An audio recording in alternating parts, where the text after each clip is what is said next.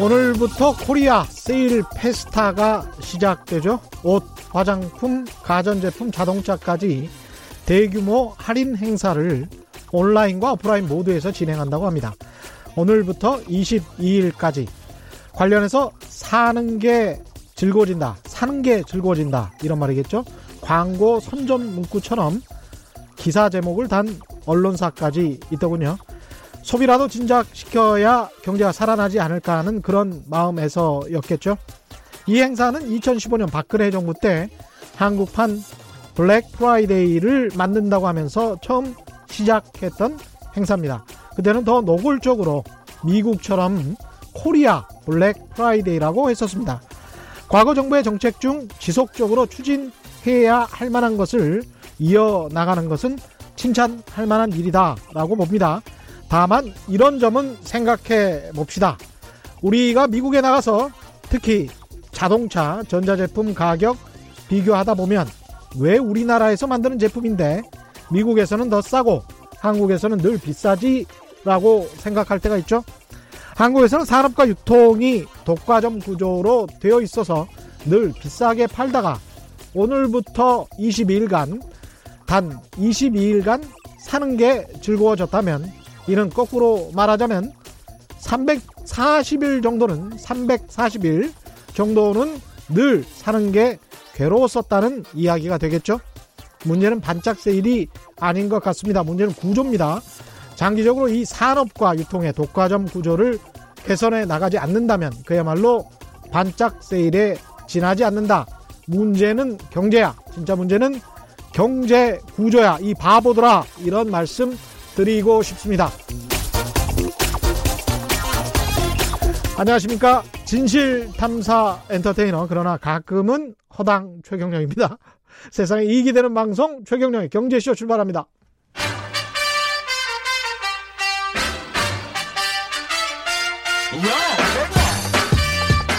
최경령이 원하는 건 오직 정의.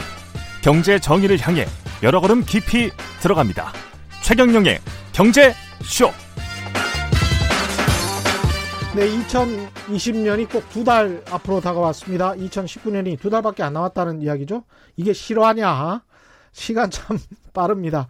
기업이나 산업계에서는 일찍부터 2020년 준비하고 있다는데요. 그래서 이 시간 마련했습니다. 내년 2020년의 주요 트렌드, 이슈와 소비 비즈니스의 방향을 미리 짚어보는 시간입니다. 오랜만에 모셨습니다. 트렌드는 경제다의 날카로운 상상력 연구소 김용석 김용섭 소장님 나오셨습니다. 안녕하세요. 안녕하세요. 예. 소장님이 매년 연말에 트렌드를 분석해서 네. 이 트렌드 시리즈 책을 내고 계십니까? 네, 지금 8년째 되고 있어요. 8년째? 네. 그러면 2013년부터 시작해서 아. 네. 야, 대단하군요. 그러면 이 아, 그동안의 변화를 이렇게 쭉 보실 수 있었겠습니다. 어, 그렇죠. 그리고 사실은 예. 일반 사람들이 생각하기에 지금 두 달밖에 안 남았으니까 다음 해가 그렇죠. 지금쯤 다음 해를 제시한다고 생각하잖아요. 예. 보통 1, 2년 전부터 1, 2년 후를 분석해요.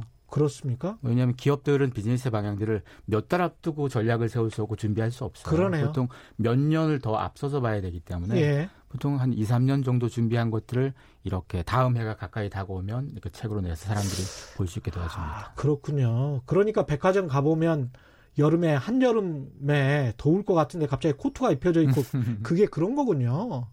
그 그러면 올해 부제라고 할까요? 라이프 트렌드 2020은 뭡니까? 어, 우선 책 속에는 한 11가지의 트렌드 이슈가 있는데 그 중에서 예. 가장 중요한 걸로 보통 부제를 잡는데요. 예. 느슨한 연대라고 부제를 잡았습니다. 그러니까 올해 책을 내셨는데 그게 네. 라이프 트렌드 2020 느슨한 연대. 네. 2020년에 한국 음. 사회에서 음. 이 느슨한 연대라는 화두가 어, 소비나 우리 라이프 스타일에 굉장히 많은 역할을 할 거다라고 네. 생각해서 얘기한 겁니다. 그 한 8년 동안 해오셨다고 하니까 올해 이야기, 내년 이야기, 2020년이죠? 네. 내년 이야기 하기 전에 그러면 올해는 좀 맞췄는지 그렇죠. 되돌아보도록 하죠. 예, 2019 올해는 원래 뭐라고 하셨었습니까? 2019년을 젠더 뉴트럴이 부제였는데요. 젠더 뉴트럴. 네. 그러니까 젠더 뉴트럴이니까 중성화가 성, 된다. 성 중립성이니까요. 예. 중성화보다도 어 성별에 대한 의미가 좀 희석되는 거니까 예. 남성다움, 여성다움도 사실 사라지는 건 거고 음. 인간다움이 남는 건 거죠. 어찌, 어찌 보면 우리가 가졌던 예. 어, 성별을 차별하는 구조에서 벗어나는 형태가 되는 거니까요. 음. 이게 얼핏 들으면 뭐 남녀 평등 이런 얘기일 수 있겠는데 예. 우리 사회에서 많은 영향을 줬습니다. 실제로 음. 2019년 한 해 동안 젠더 뉴트럴, 젠더리스라는 키워드가 굉장히 많이 소비되기도 했고요. 예. 어, 가장 단적으로 보여지는 것 중에 하나가요. 중고등학교의 교복이 바뀌었어요. 교복이 네. 어떻게 바뀌었습니까? 우리가 과거에 알던 교복들은 여학생에게 짧은 치마 보통 많이 입혔잖아요. 긴 치마. 뭐 긴 치마에도 짧게 입거나 아니면 좀 네. 타이트하게 네. 입건 해서 긴 치마를 짧게 자르고 타이트하게 바꿨겠죠. 그 친구들이. 근데 기본적으로 치마를 입혔는데요. 예. 어, 수업할 때 가장 편한 옷은 바지입니다. 사실. 바지군요. 네, 바지가 그렇죠. 가장 편해요. 예. 근데 과거에는 왜 남자한테는 편한 바지를 주고 여자한테는 치마를 계속 입혔다고요. 아. 이게 한국 사회에서 뭐 어른들이 봤을 때 아. 남자는 어떻고 여자는 어떻고가 교복마저도 적용됐던 거예요. 사실은 공부하기 그렇죠. 가장 편한 옷을 입히는 게 가장 합리적일 텐데. 그렇습니다. 어, 학생, 여학생에게는 일종의 성적 대상화인 거죠. 그 성별에 해당되는 치마를 입히는 걸 우리가 잡아놨는데요. 음. 최근 들어서 이게 바뀌어서요. 남녀 모두 편한 옷을 입기 시작했습니다. 학교의 정책들이 바뀌어서 음. 어, 여학생들도 이제 남자처럼 바지 입거나 아니면 교복을 어, 뭐 블라우스 셔츠 이런 게 아니고 후드티 같은 걸 입는다거나. 음. 왜냐하면 가장 편하게 앉아서 일, 공부하게끔 도와주는 게 사실은 그들에게 가장 많은 복장이 되는 거니까요. 그렇죠. 이런 변화 자체도 그 동안은 하던 건데 뭐 이랬거든요. 아, 예. 뭐 관성적으로 뭐 과거에 하던 건데 뭐가 문제야 그랬다면 음. 이젠 그게 문제가 있음을 자꾸 지적하는 겁니다. 좋네요. 바꾸면 더 좋아지는 환경들이 생기는 거잖아요. 그게 일반화가 됐을까요? 지금 신은 우리 저 최경량의 경제쇼 작가분 딸도 어, 신은정 작가인데 작가분 딸도 배와 여중 다니는데 바지랍니다 교복이 네. 학생들이 정말 좋아한다고 하고요. 이화 여중은 교복이 후드티라고 말씀하신 거하고 똑같네요. 네. 올해 들어서 많이 바뀌었는데요. 예. 사실 작년 그 전까지만 해도 이런 학교들이 아주 드물었어요. 음. 근데 올 들어서 어, 지역마다 다르긴 한데 뭐 전라도나 뭐 광주 쪽은 한 20% 이상 예. 학교들이 바뀌기도 했고 예. 어, 전국적으로 계속 이런 분위기가 이어지면 뭐 음. 올해 지나고 내년 되면 더 많이 바꾸겠죠. 왜냐하면 음. 다른 학교가 바꾸는 걸 올해 봤으니 예. 내년에는 더 바꾸자는 목소리가 더 많이 늘어날 테고요. 음. 이런 목소리를 학생들만 낸 게 아니고 학부모가 예. 낸 거예요, 사실은.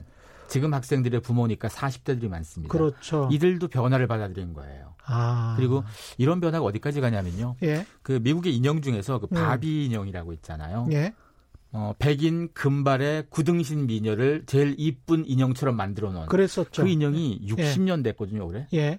근데 이 인형이 원래 만든 게 휠체어 탄 바비 맞아요. 의족을 한 바비. 그 뉴스 봤습니다. 예. gender neutral 바비라고 그래서 예. 남자 여자의 얼굴하고 몸만 봐서는 남자인지 여자인지 몰라요. 음. 거기다 어떤 옷을 입히고 어떤 머리를 하냐에 따라서 성별이 바뀌는 것 뿐인 건 거죠. 예. 이렇게 다양성을 자꾸 갖추기 시작하고 몇 년 전에는 뭐 다양한 피부에서 흑인 밥이라던가 음. 살이 좀 찐 밥이 키가 그렇습니다. 크고 작고 어. 다양한 다양성과 포용성을 자꾸 시도하는데요. 음. 이게 올해 들어서 이 회사뿐이 아니고 굉장히 많은 기업들이 이렇게 마케팅합니다. 그렇죠. 이유가 뭔가 하면 예. 이래야 장사가 돼요.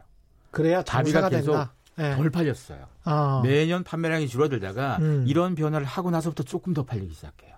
그러니까 바비가 좀 많이 늦었던 측면도 있었던 것 같습니다, 사실. 그렇죠.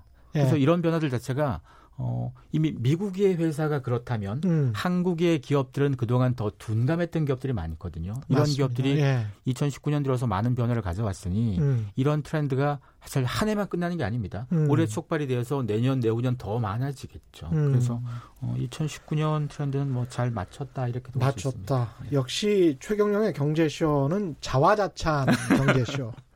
예, 제가 MC가 그러다 네. 보니까 네. 이게 다 전염이 됩니다. 아무래도 이 칭찬에 인색한 사회다 보니까요. 어쩔 수가 없는 것 같습니다. 사회적으로 칭찬을 안 하니까 혹 혼자라도 이렇게 칭찬을 해야 되는. 저는 그래서 계속 계속 예. 맞추니까 계속 매년 나올 수 있는 거였어요. 사실은 틀리면 매년 저는 나오는데. 그때 오프닝에서 이런 말씀 했었거든요. 그래서 I am happy for you라고 네. 예 맞추셔서 참 제가 행복합니다. 2020년 트렌드는 네. 그러면 느슨한 연대라고 말씀하셨는데 이게 뭡니까 이거는? 우선 느슨하다고 하면 예. 이제까지 우리가 갖고 있었던 끈끈한 연대가 뭔가 한번 생각해 봐야 돼요. 예. 가장 끈끈한 게 가족. 가족. 은 혈연 뭐 끈끈한 관계인 끈끈하죠. 예. 그리고 직장도요. 음. 뭐 평생 직장이 조금 퇴색되긴 했어도 그래도 뭐 우리가 남이가 이런 사람도 여기 많고 예. 여전히 끈끈한 조직을 원하는 사람 많습니다. 음. 그리고 끈끈했었죠. 또, 네. 예. 인맥도요. 예. 혈연, 학연, 지연이 여전히 좀 견고한 구석이 좀 있습니다. 예. 그래서 이 세 가지 영역이 사실은 끈끈함의 대표 명사였다면 음. 이 끈끈함들이 느슨함으로 좀 바뀌고 있습니다. 가족관이 많이 바뀌어서요. 예. 사실 지금 뭐 출산도 그렇고 혼인도 음. 그렇고요. 음. 뭐 역대 최저치가 된게 예. 이게 사실 갑자기 생긴 일이 아니잖아요. 음. 앞으로 이 부분은 계속 더 될 상황일 수 있고요. 그리고 어, 대한 가족이 자꾸 출동합니다. 예. 대한 가족이라는 것은 전통적인 가족이 결혼을 해서 뭔가의 가족을 이루는 과정이라면 예. 그것과 상관없이 그냥 어, 친구끼리 그냥 같이 살면 이것도 가족이 될 수 있다 이거죠. 예. 과거에 이웃 사촌이라고 불렀던 사람들이 지금은 만약에 한 집에 쉐어하우스에서 어울려 산다면 이 또한 가족이라고 부를 수도 있고요. 예. 서로 밥 챙겨주고 가끔 아플 때 뭐 약도 사다 주고 이러면 가족인 거잖아요. 음. 가족의 의미가 무조건 나랑 법적으로 연결된 사람만을 가족으로 보지 않는 흐름도 자꾸 생기기 시작했고 음. 그리고 이미 기업들은요 어, 요즘 사표 많이 씁니다. 그래요? 사표를 바라보는 관점이 바뀌어서 그렇습니다. 예. 옛날 사람들은 회사에 들어와서 오랫동안 있겠다. 평생 음. 직장 시대의 산물이거든요. 오랫동안 음. 있겠다의 문화가. 음. 지금은 빨리 배우고 나가겠다. 음. 회사가 자기를 영원히 지켜주지 않으니까 음. 배우고 자꾸 자꾸 옮겨다니면서 음. 계속 커리어를 쌓아야지 살아남는다고 생각하는 거예요. 점점 이제 미국식으로 바뀌는 그렇죠. 거죠. 네. 이게 사람들만 그런 게 아니고 기업의 경영자들 입장에서 기업의 음. 방향성도 음. 이런 조직으로 계속 바뀌어지고 있습니다. 네. 그러면 당연히 예전에 조직에서 끈끈하게 뭐 우리가 식구처럼 굴면서 같이 회식하고 뭐 이랬던 문화들이 다 사라지는 건 거죠. 회식 정말 많이 줄어들었습니다. 네. 그래서 네. 어 가족도 끈끈함이 또 직장도 끈끈함이 줄어드는 추세고 그리고 인맥 구조조차도요. 사실은 나이가 좀 있는 사람들에게는 혈연 학연 지원이 중요할지 모르겠지만 예. 20대들 30대 한 초중반 하더라도요. 그다지 따지지 않습니다. 음. 학연 지원 따지지 않고 그냥 음. 취미와 연관되는 모임들이 사실은 더 중요한 모임이에요. 대신에 동호회 같은 그렇죠. 것들. 그래서 어. 좋아하는 걸 함께할 사람이 필요한 건 거지 아쉬울 때 써먹을 사람이 필요한 게 아니라 이거죠. 이런 관점 맞습니다. 자체가 네. 하나의 변화한 거고 그런 사이들은 어. 사실은 오늘 봤는데 좀 싸웠다 내일부터 음. 안 보면 그만이에요. 아쉬울 때 써먹을 사람 어떻게 보면 그게 훨씬 더 끈끈한 것 같지만 비인간적인 거예요. 그렇죠. 그러니까 예. 기존이 끈끈했지만 그것 때문에 발생하는 부조리가 굉장히 많았다면 예. 지금은 느슨하면서 반대로 합리적인 답을 더 많이 찾아가는 과정을 얘기하는 겁니다. 그렇죠. 아쉬울 때 써먹은 써먹는 끈끈한 관계는 어떻게 보면 서로를 서로를 수단으로 보는 것 같은 네. 그런 관계라면 느슨한 연대는 훨씬 더 독립적이고 개인적이면서도 합리적인 성향을 보이는군요. 사실 느슨한 연대에서 가장 음. 중요한 대목 중에 하나가 예. 결혼 예. 문제일 수도 있는데요. 결혼. 결혼을 점점점 덜 하잖아요. 그렇죠. 결혼을 할 의사를 음. 가진 젊은 친구가 점점점 줄어들잖아요. 네. 이걸 기성세대는 어떤 식으로 봤냐면요. 돈이 없어서 결혼 안 하는구나. 아. 우리 때는 단칸방에서 됐는데 왜 요즘 애들은 뭐 이런 얘기 하잖아요. 예, 그렇죠. 그게 돈 없어서 그런 게 아니고요. 음. 과거에는 결혼이 필수였었어요. 음. 필수라는 것은 뭔가 하면 결혼해서 잘 산 건 못 살건 행복하건 안 하건 상관없이 다 그냥 하는 거였었어요. 예. 굳이 따질 여유가 없어도 된다 이거죠. 음. 지금은 선택입니다. 그 음. 말은 결혼해서 잘 사는 사람이 얼마나 많은지 내 주위에 어떤 사람이 잘 사는지를 보게 돼요. 예. 요즘 젊은 사람들이 결혼할 회의적인 이유가 잘 사는 사람을 잘 못 봤어요. 음. 결혼해서 행복한 사람을 잘못 봤다는 얘기는 기성세대가 좋은 롤 모델이 못 돼져서 생긴 일일 수도 있거든요. 예. 그리고 이건 우리만의 문제가 아니고 전 세계적인 문제이기도 그렇죠. 한데요. 예. 우리나라에서 요즘 재밌는 것 중에 하나가 어 장례식장은 장례식장인데요. 음. 생긴 게 예식장처럼 생긴 장례식장들이 있어요. 예식장처럼. 예식장이 예. 생긴 게 보면 위에 막 동그란 첨탑 같은 것도 있고 막 이상하게 그런 그런 스타일의 건물들이 음. 있잖아요.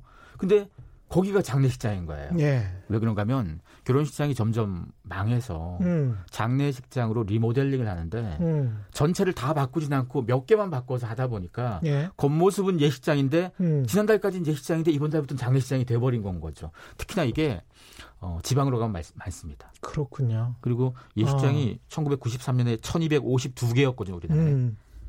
지금 올 상반기 기준 690개 이하로 지금 보는 거니까 1900 몇 년도에 93년에 1252개였고 예. 그리고 2007년에 1000개였거든요. 예. 근데 지금 2019년 690개 이하니까요. 어, 거의 절반 줄어요, 계속. 예. 앞으로 이거보다 더 많이 줄겠죠. 음. 그래서 결혼을 안 하면 그만큼 뭐 혼자 있는 사람들이 뭐 무조건 다 외로울 그렇죠? 것처럼 보이지만 이런 네. 사람들이 또 어울릴 수 있게끔 음. 과거에는 이웃 사촌이라는 게 있었지만 음. 사실 기성세대가 아파트 문화를 통해서 이웃 사촌을 없애버린 것이 된다면 그렇습니다. 지금은 이웃 네. 사촌을 한 집에 살게 하는 일종의 룸메이트나 하우스메이트가 자꾸 생겨요. 음. 이런 사람들은 엄밀히 따지면 진짜 가족은 아니지만 한 4천, 한, 한 7천 정도까지 될수 있다 이거죠. 그렇죠. 이런 사람들이 일어나는 것도 하나의 변화가 되는 거고, 음. 그리고 사람들이 동물을 많이 키웁니다. 맞습니다. 반려동물에 예. 대한 투자를 많이 하는 것도 그렇고요. 음. 이런 것이 생기다 보니까 건설사들이 집을 짓는 방향들이 많이 바뀌었어요. 음. 쉐어하우스도 많이 짓고 아파트에서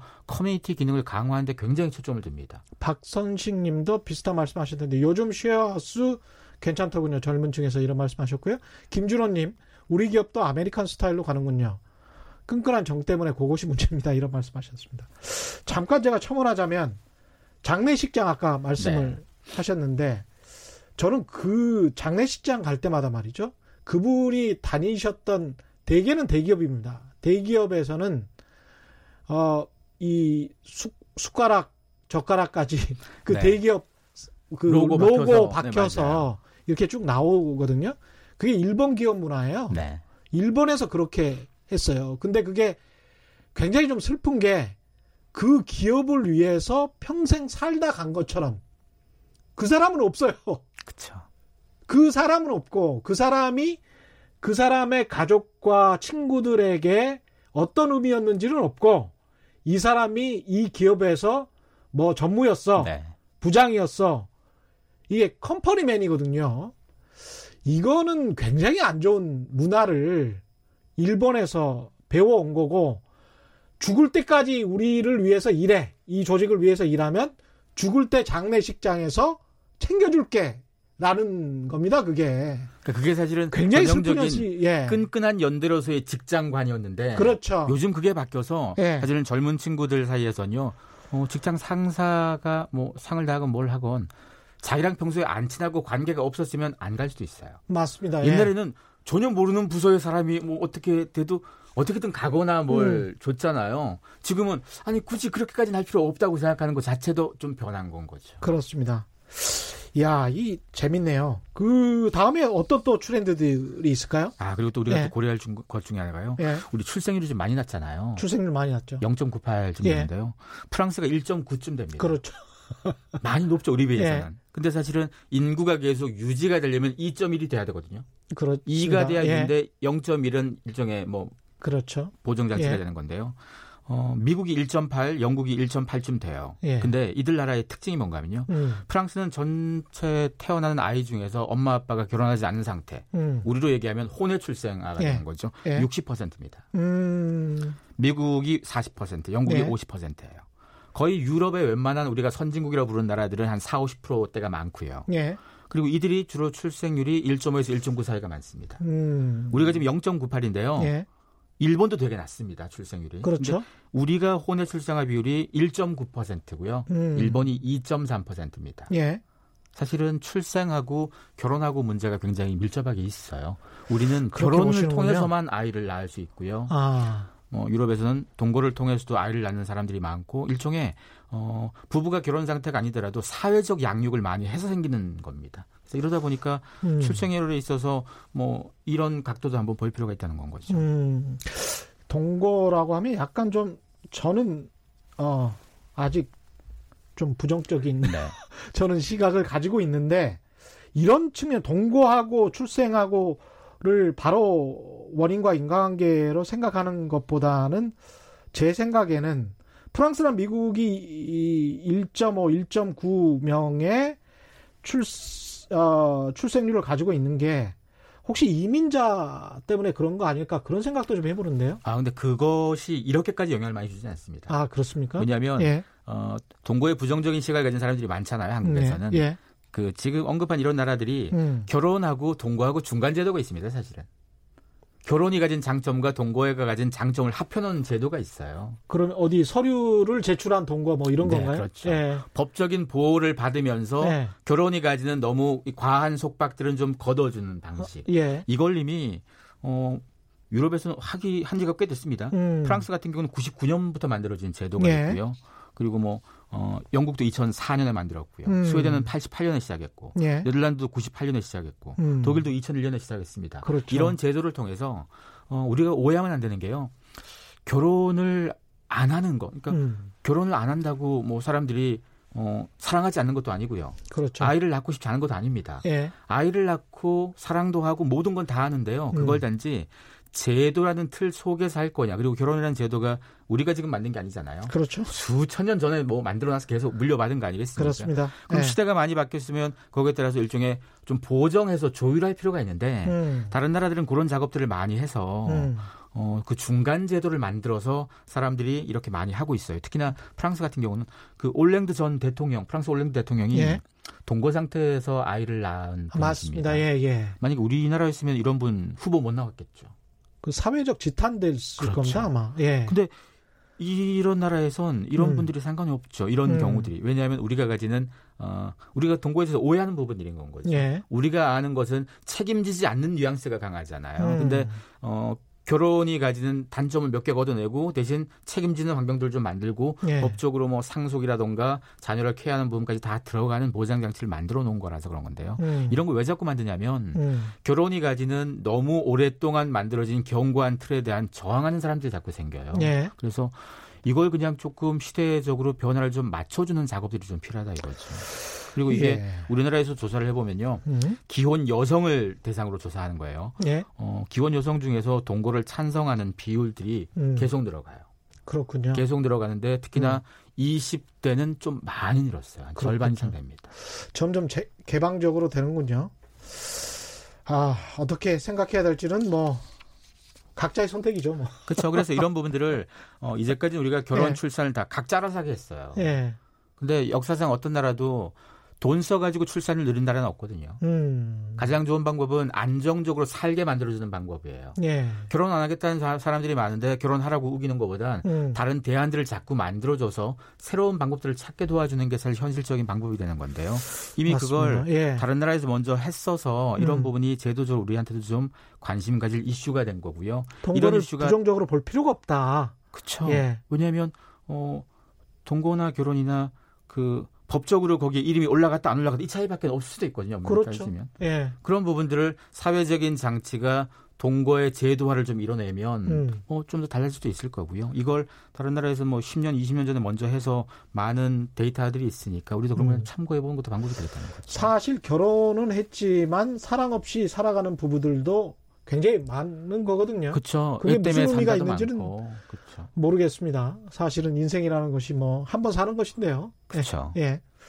느슨한 연대를 2020년에 주제로 잡으셨는데 이걸 이제 직장에 적용을 하면 네. 어떤 일들이 발생을 할까요? 요즘 직장에서 수평화를 얘기 많이 하는데요. 예. 수평화가 예. 뭔가면 어, 위 아래 호봉보다도 더 예. 중요한 게 능력이에요. 음. 사실 경력이 많은 사람이 능력이 좋다 이게 과거에는 통했는데 음. 지금 안 통할 때가 있어요. 안 통할 때가 많죠, 마, 많죠. 그러다 보니까 이런 부분들이 되면 예. 과거에는 위계 구조를 가지고 끈끈함을 만들었어요. 예. 내가 선배니까 예. 내가 좀 틀려도 뭐 너희 아이들을 내가 훔쳐가도 뭐 이런 예. 구조가 있었거든요. 예. 근데 이걸 다 깨고 수평을 만들어 놓으면 음. 능력치만 갖고 조직에서 남는 거예요. 음. 더 이상 평생 직장도 없는 건 거고 예. 위계도 예. 사라지는 상태인 거면 음. 능력 좋은 사람 사실 기업은 친목 단체가 아니잖아요. 그럼요. 더 좋은 성과를 내는 게 기업의 목적인 거고. 어, 돈그 벌려고 있는 겁니다. 그렇죠. 예. 사실 많은 사람들이 막 경제 얘기하는데 예. 기업이 돈을 벌어야 다 이루어지는 문제들이거든요. 그렇습니다. 예. 근데 기업한테 과거에는 돈 버는 거, 기업의 이익보다도 거기는 직원의 이익에 우선되는 결정할 때가 있었어요. 직원이 만약에 상사면 내 밥그릇 때문이라도 음. 회사에 도움되는 것보단 그걸 음. 그 길로 가다가 내가 잘리게 생겼으면 맞습니다. 아 내가 좀 앉아 있는 그걸 유지하는 방법을 계속 한다 이거죠. 예. 이런 부분들을 기업들이 모르지 않습니다. 이게 기업의 개개인의 어떤 뭐 성향의 문제가 아니고 음. 산업이 바뀌어서 그렇습니다. 그렇군요. 산업 구조가 바뀌어서 지금은 예. 원격 근무도 많이 하게 되고 뭐 기 고용이라고 그래서 임시 음. 고용직도 많아지게 됐고 로봇이 처리하는 업무가 많아졌는데요. 예. 지금 신입 사원들 뽑을 때 서류가 많잖아요. 음. 수만 명 되는 서류를 언제 봅니까 그거? 그렇죠. 그거 로봇이 봐요 지금.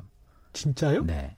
일부 대기업들에서 인공지능 로봇으로 그걸 데이터를 분석, 서류를 분석하는데요. 아. 한명 거 보는데 3초 걸려요. 그걸 만약에 인사부 직원이 봤으면 적어도 몇 번을 읽었어야 되는 거잖아요. 음. 그걸 통해서 표절인지 아닌지부터 음. 이 사람의 가장 잘 맞는 부서가 어디인지부터 이런 걸 다 분석해요. 그게 3초 안에 끝나요. 이게 데이터 입력만 잘 해놨으면 네. 사람보다 더 공정할 수 있겠습니다. 그렇죠. 그래서 어. 이미 그런 작업들도 되고 있고 또 한 전자회사 같은 경우는 조직 내에서 각종 서류 같은 거 뭐 주간 보고부터 막 형식적으로 쓰는 보고들 굉장히 많잖아요. 예? 이것들도 다 인공지능 로봇으로 처리하는 경우가 많습니다. 음. 이렇게 해서 사람은 진짜 일을 하자는 거죠. 아. 그렇군요. 걷어낼 어. 것들이 사실은 상당수의 직장인들이 공감하는 게 예? 회사에 네. 와서 한 음. 3분의 1 이상의 시간은 음. 진짜 일이 아닌 다른 거 하느라고 시간 많이 보내는 사람들 많잖아요.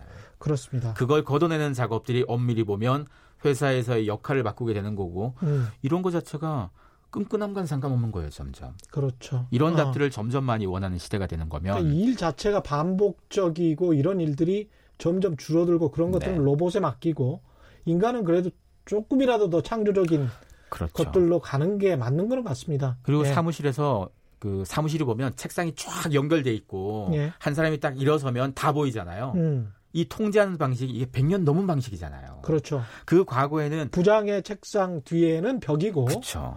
앞 저 다른 사람들은 다 부장을 보고 있고 뭐 그렇죠. 이런 이게 예. 그때는 네트워크도 없었고 각각이 어떤 일을 하는지를 실시간 파악 못해서 사람 눈으로 보는 수밖에 없었다면 그렇죠. 지금은 네트워크로 다 다양한 일들을 하니까 네. 이 구조도 바뀌는 거고 그리고 상사가 더 이상 관리직의 관리라는 의미가 자꾸 사라져요. 그렇죠. 관리할 게 별로 없어요 이제는. 이러다 보니까 모든 음. 직원들이 음. 각계 역할만 가진 역할 구조 중심으로 돌아가다 보니까 음. 위계 구조가 있던 끈끈함이 지워질 수밖에 없는 거죠. 그런 의미에서 우리나라 국회 내부도 좀 바꿔 주셨으면 좋겠습니다. 영국 국회와 미국 국회를 보면 있잖아요. 국회의장, 네. 위원장이 앉아 있는데 방청석의 시민들이 둘러싸고 있어요. 네. 그래서 오히려 위원장 우리 국회만 그렇습니다. 우리 국회만 국회의장 뒤가 벽이고요. 나중에 한번 찾아보십시오. 이미지를 미국이나 영국이 어떻게 돼 있는지 둘러싸여 있어요. 그래서 정말로 민주적인 토론이 가능하도록 돼 있는데 우리 같은 경우는 굉장히 권위적이죠. 그렇죠. 예. 그래서 국회의장 뒤는 벽이고 본인이 모든 것을 그래서 본인은 어떤 뭐 졸더라도 잘 볼 수가 없게 하는 이 회사도 그런 식이거든요. 사실은 그렇죠. 우리나라 기업들도. 그래서 사실은 그 문제가 끈끈한 있습니다, 끈끈한 네. 조직이 권위와 위계를 찾는 거잖아요. 네. 느슨한 쪽에서는 좀 더 합리적인 답을 더 관심 가지게 되는 거고. 네. 지금 여기서 그냥 결혼이건 직장에서의 이런 느슨함에 대한 관점 아니면 인맥 관계가 변하는 것은 사실은 우리가 소위 얘기하는 선진국이란 나라들에선 먼저 더 해본 것들입니다. 예. 이게 우리 사회에서 지금 받아들여지기 시작하고 이것 때문에 다양한 비즈니스나 새로운 기업들의 변화가 생긴다는 게 음. 지금 보고 있는 얘기죠. 또 중요한 코드로 sustainable growth, 네. 지속 가능성 이걸 제시를 하셨습니다. 네.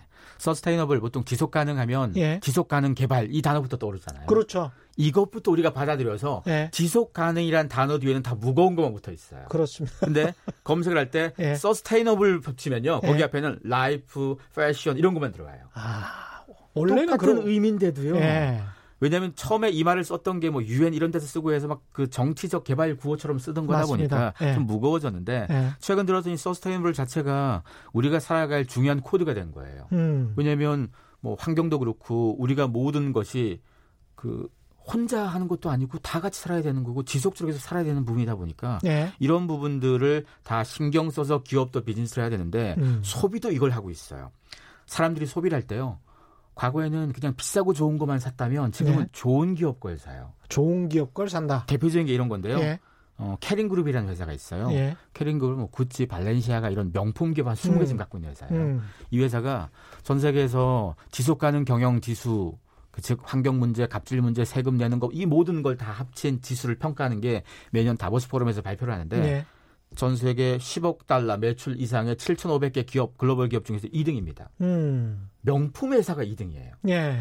이 회사가 지난번 G7 프랑스에서 얼마 전에 회의할 때 8월에 예. 그때 패션 협약, 을 하나 들고 나왔어요. 아. 그 협약이 패션 업계가 환경 문제에 앞장서겠다. 아. 우리가 가진 시각으로는 환경 문제에 앞장서려고 뭘 하다 보면 다 돈 들어가잖아요. 음. 이게 손해라고 생각했는데 패션 기업들이 이걸 비즈니스의 관점으로 필요하다고 본 겁니다. 그렇죠. 이 협약에 이 기업 말고요. 음. 전 세계 32개 회사가 동참했는데 여기에 속한 브랜드가 한 150개 되는데요. 음. 아마 우리가 아는 웬만한 명품 다 있고요. 그렇죠. 뭐 에르메스부터 뭐 샤넬 네. 다 있고요. 그리고 스포츠 브랜드 음. 뭐 나이키부터 다 있습니다. 음. 세계적으로 유명한 패션 쪽 애들은 다 들어와 있어요. 음. 다 동참해서 사인을 다 한 건데요. 음. 다들 플라스틱 문제부터 다 신경 쓰겠다는 거예요. 그렇죠. 이렇게 한 이유가 딱 하나예요. 음. 이래야지 소비자가 더 사준다는 거예요. 그리고 지난달에 아마존이 전기차 그렇죠. 10만 대를 샀거든요. 아. 10만 대를 한 번에 주문했어요. 예. 이걸 왜 샀냐면 그 회사에 직원들 1,500명이 모인 모임이 있는데요. 음. 아마존의 기후 문제에 앞장서 달라는 요구하는 모임이에요. 음. 이런 거 안 하면 우리 파업하겠다고 그랬어요. 직원들이 직원들이 아마존이랑 기후 변화랑 별 상관 없지 않습니까? 아, 상관 있어요. 상관 있어요? 네. 왜냐하면 네. 아마존이라는 회사가 클라우드 서비스라고 그래서 데이터 센터 많이 갖고 있습니다. 예. 데이터 센터가 전기 되게 많이 쓰잖아요. 아.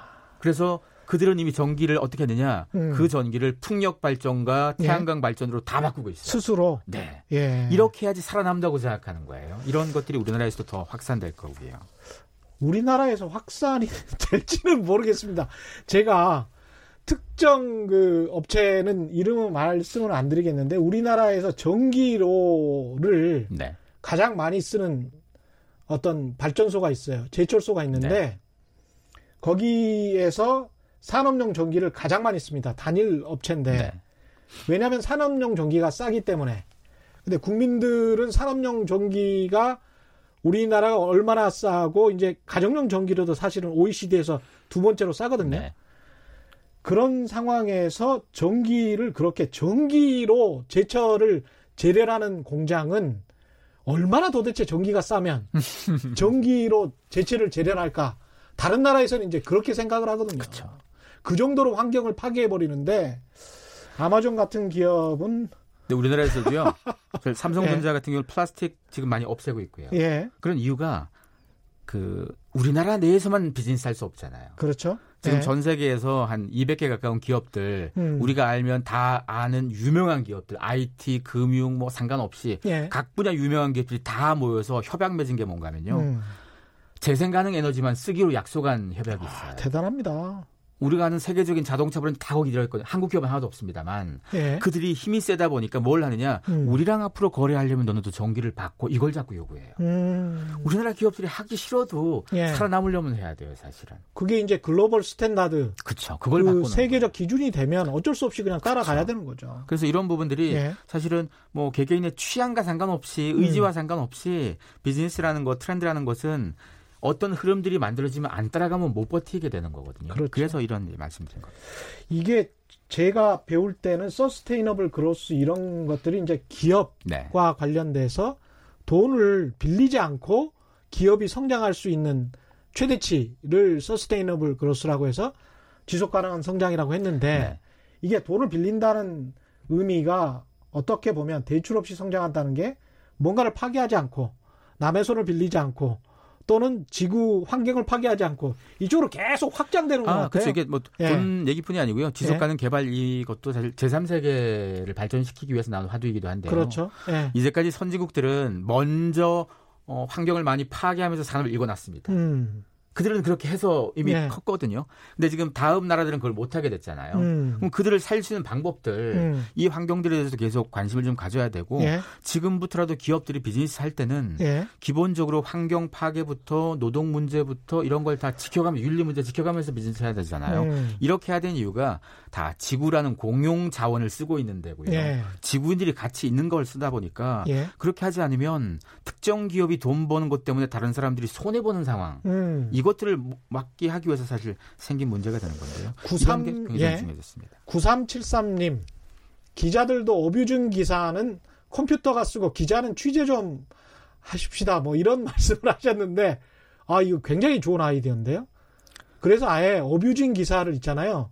컴퓨터가 썼다라고 컴퓨터 이렇게 표시를 해놓고 사람 이름을 안다는 거예요. 그러면 사람들이 좀 덜 보지 않을까 이런 생각합니다. 컴퓨터가 쓰는 기사 많습니다. 그렇죠. 네, 예. 근데 그렇게 쓰는 기사가 훨씬 더 정확한 기사가 많습니다. 우리가 이야기하는 어뷰진 기사하고는 좀 다릅니다. 그렇죠. 예. 기업의 경영 실적이나 분기 실적이 나오면 다우존스 와이어 같은 데서 네. 이제 컴퓨터로 AI로 지금 기사를 쓰고 있기 때문에 취향 인플레이션도 중요한 코드다. 트렌드 코드다 이렇게 네. 제시했는데 이건 뭔가요? 아 최근 들어서요. 예.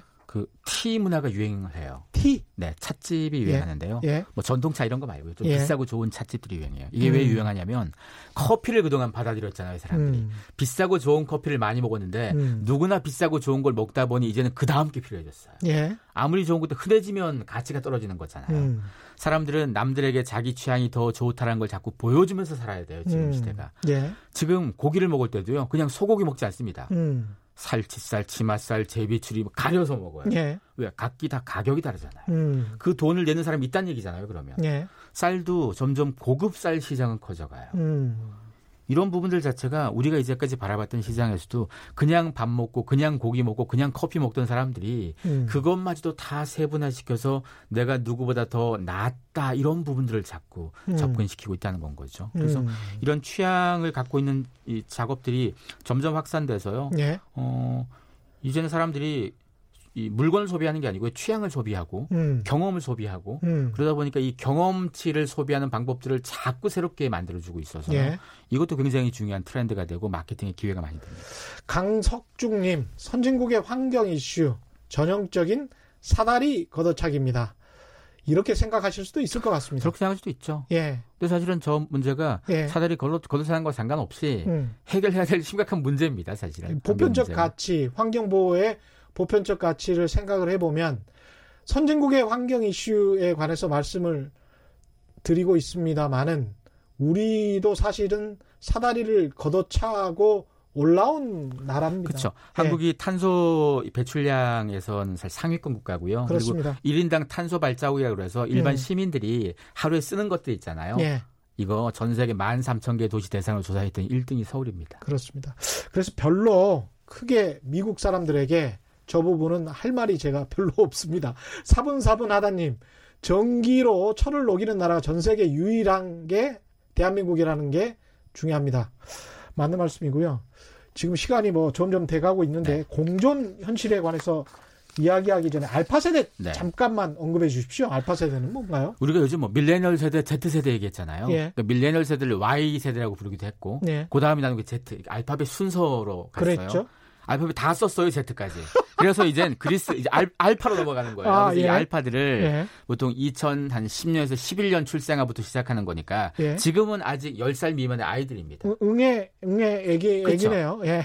근데 이들이 아직은 아니 뭐 미취학 아동도 있을 텐데 아이들이 뭘 알아 싶겠지만요. 예. 아이들이 보통 아이들이 아닙니다. 요즘 유튜브에서도 유튜버 중에서 돈을 많이 버는 유튜버 중에서 요 나이대가 있어요. 아이들이 아이들이 예. 돈 많이 버는 애도 있고요. 그리고 어 초등학생 희망 직업 순위 처음으로 이제까지 역대 처음으로 top 10에 유튜버가 진입했어요. 아, 5등으로. 예. 그리고 초등학생들한테 네. 그리고 전 세계 IT 기업들이 음. 인공지능과 로봇 시장에서 가장 중요하게 바라보는 사람들이 누구냐면 이 Z세대예요. 애들입니다. 음. 왜 그런가 하면 예? 어른들은 이미 우리가 이미 우리가 사는 시대가 인공지능과 로봇을 익숙하게 써본 시대가 아니에요, 우리는. 예? 그런 도구를 쓸 때 저항감이 좀 있고 그렇죠. 자연스럽진 않아요. 근데 예. 이들은 어릴 때부터 자연스럽게 쓰는 거다 보니까 음. 이들이 컸을 때 더 많이 쓸 사람들이 됩니다. 음. 그래서 향후 IT 산업에서 가장 중요한 소비자로 바라보는 게 지금 이들이에요. 예. 이들이 컸을 때 아직 지금 뭐 인공지능이 됐고 로봇이 나오긴 하지만 우리 음. 일상 전체를 다 스며들진 않았다면 예. 좀 지나면 더 많이 스며들겠죠. 그걸 음. 가장 많이 누릴 사람들이 사실 이 사람들이라서 음. 이 아이들에 대해서 기업들이 굉장히 많이 투자하고 있어요.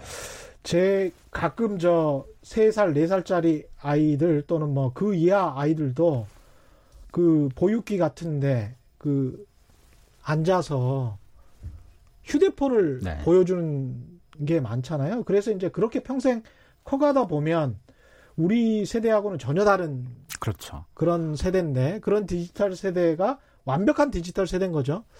어떤 생각을 가지게 되고 어떤 인간으로 변해 있을까? 그런 생각을 하면 그쵸. 좀 심란하기도 합니다. 그래서. 여기서 또 주목할 수 있는 게 요즘 음. 베리칩 같은 건데요. 예. verification 자기를 인증하는 칩을 몸에 심는 거예요. 그렇습니다. 이런 사람들이 들어가는데 예. 그리고 심지어 그 핀란드인가요? 거기에서는 이미 스웨덴이 많아요. 스웨덴이 스웨덴? 많은데 예. 일론 머스크가 했던 얘기 중에 하나가 예. 인간은 점점 사이보그화 될 거다라고 얘기했거든요. 그렇죠. 근데 지금 이 Z세대 아이들은 음. 나중에 그걸 좀 더 자연스럽게 받을 수 있다 이거죠. 그렇죠. 너무 우리는 저항해서 그거 몸에 못 집어 넣거든요. 그렇죠. 근데 이게 제가 저 미디어 대학원 다닐 때 이걸 하면 별로 안 좋다라는 거를 많이 배웠거든요. 그러니까 휴대폰으로 뭔가 콘텐츠를 보는 습관이 인간의 뇌를 그 퇴화시킬 가능성이 있다라는 보고서들도 많고 그다음에 집중력을 좀 떨어뜨리는 그쵸. 측면도 굉장히 네. 강하기 때문에 부모님들은 꼭 생각을 해보십시오. 맞습니다. 이 문제가 보통 심각한 문제가 아닙니다. 그렇게 한 10년 지나버리면요, 얘가 어떻게 변할지 상상이 안 돼요 이게.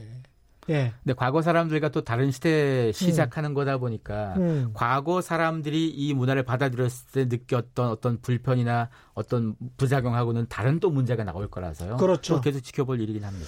공전 현실도 비슷한 이야기일 것 같은데요. 공전 현실. 공전 현실은요. 예. 뭐 예를 하나 들어주자면 한 엘리베이터 수리 엘리베이터로 유명한 회사가 예. 수리 기사한테 렌즈를 씌워요. 이 렌즈가 매뉴얼이 다 들어 있어서 어.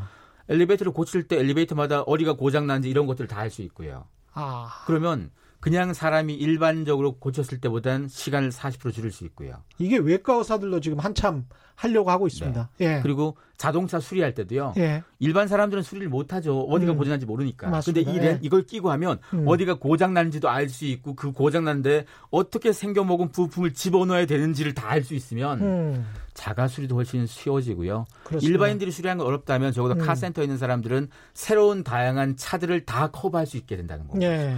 이런 부분들은 이미 여러 산업에서 쓰이고 있고 음. 실제로 뭐 가구 회사 같은 경우는 가구를 보통 우리가 살 때 가구 매장에서 저게 집에 들어가면 어떤 느낌일까 머릿속에 그리잖아요. 네. 이걸 집에서 그냥 그 가구를 우리 화, 집에 있는 화면을 보는 거예요. 음. 내 스마트폰 카메라로 집을 이렇게 훑어보면 거기 안에 그 가구가 들어가 있는 거예요, 이미. 그래서 아. 카메라 속에서 이미 내가 그 가구를 산 거예요, 벌써. 그렇죠. 거기에 아. 딱 맞게 들어가 있는 겁니다. 좋네. 이렇게 보면 예. 쇼핑할 때 훨씬 수월하겠죠. 그렇죠. 그렇죠. 그러면 굳이 오프라인 매장 갈 이유가 없고 온라인으로 많이 사겠죠. 그래서 전 세계 온라인 마케팅, 온라인 뭐 쇼핑몰들이 다 이 기술에 투자하고 있어요. 예, 안 그래도 지금 온라인 시장이 너무 커서 우리 자영업자들 참 예를 먹고 있는데 야, 이 점점 그렇죠. 심란해지는 어떻게 보면 어떤 측면에서 그렇습니다. anti-aging은 끝나고 ageless. ageless. 네네. 그러니까 나이가 없어진다는 거죠. 네. 이게 뭡니까? anti-aging이라는 말 자체가 나이 먹는 거에 대한 일종의 저항인 거니까 그렇죠. 나이 먹는 걸 부정적으로 봤다 이거예요. 그렇, 그렇습니다. 근데 사실 나이 먹는 게 죄도 아니고 부정적일 필요가 없잖아요. 네. 점점 고령화가 되다 보니까 그렇게 음. 보지 말고 그냥 아예 나이를 잊자는 거예요. 음. 나이를 잊기 위해서 음. 뭐몇 살 때 뭐 하고 몇 살 이거 자체 아예 지워버리면 네. 나이와 상관없이 뭐 70이어도 청바지 입고 뭐 머리 염색할 수도 있고. 충, 충분히 그렇습니다. 그렇죠. 그리고 네. 이런 걸 또 어떤 식으로 다냐면요. 지금 유럽에서 많이 하고 있는 것 중에 하나가 음.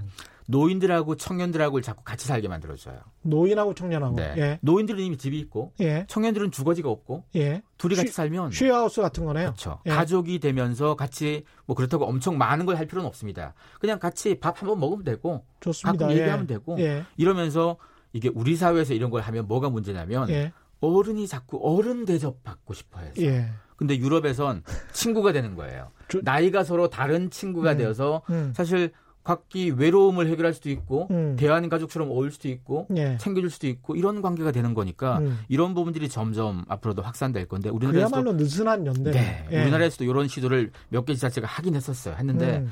아, 우리가 가진 워낙 나이 서열 구조가 있어가지고 그렇죠. 조금 어렵다고는 하는데 예. 그걸 깨면 우리 느슨함을 받아들이면 충분히 잘 될 것 같습니다. 그 마지막으로 그 좀 질문 드릴 게 트렌드라는 것이 네. 앞으로 좀 지속가 되는 거죠. 패션이랑은 좀 다르죠. 네, 그렇습니다. 패션은 그냥 일시적으로 확확 변하는 것이고 네. 트렌드라는 거는 한 10년이나 20년 정도 쭉 갈 것 같다. 뭐 이런 그렇죠. 거를 트렌드라고 하는 거죠. 트렌드는 한 3에서 5년 이상을 보는 거고요. 3년에서 5년 네. 이상. 그 이상 가면 뭐 메가 트렌드가 됐건 길게도 보는 게 있고요. 그렇죠. 왜냐하면 그냥 반짝반짝하는 막 특이한 것들 얘기하는 게 아닙니다. 그렇습니다. 특이한 건 그냥 유행하다가 많은 건데 맞습니다. 지금 오늘 말씀드린 것들은 어, 지금도 이미 진행 중이지만 내년에 더 커지는 거고 그렇죠. 그걸 계기를 통해 한국 사회에서 네. 다양한 비즈니스가 등장하고 뭐 소비도 등장하고 사람들의 방식이 자꾸 바뀌는 이 기점이라서 말씀드리는 겁니다. 사업하시는 분들, 자영업 하시는 분들은 좀 오늘 도움이 되셨을 것 같습니다. 오늘 말씀 감사하고요. 지금까지 김영섭 날카로운 상상력 연구소 소장과 함께했습니다. 고맙습니다. 고맙습니다. 예, 최경령의 경제쇼 오늘 준비한 내용은 여기까지였습니다. 주말에도 최경령의 경제쇼 함께 하실 수 있죠. 본방 일요일 오후 5시 5분이고요. 그보다 먼저 토요일 오전 10시에 유튜브에서 최초 공개됩니다. 지금까지 세상에 이익이 되는 방송 최경영의 경제쇼였습니다.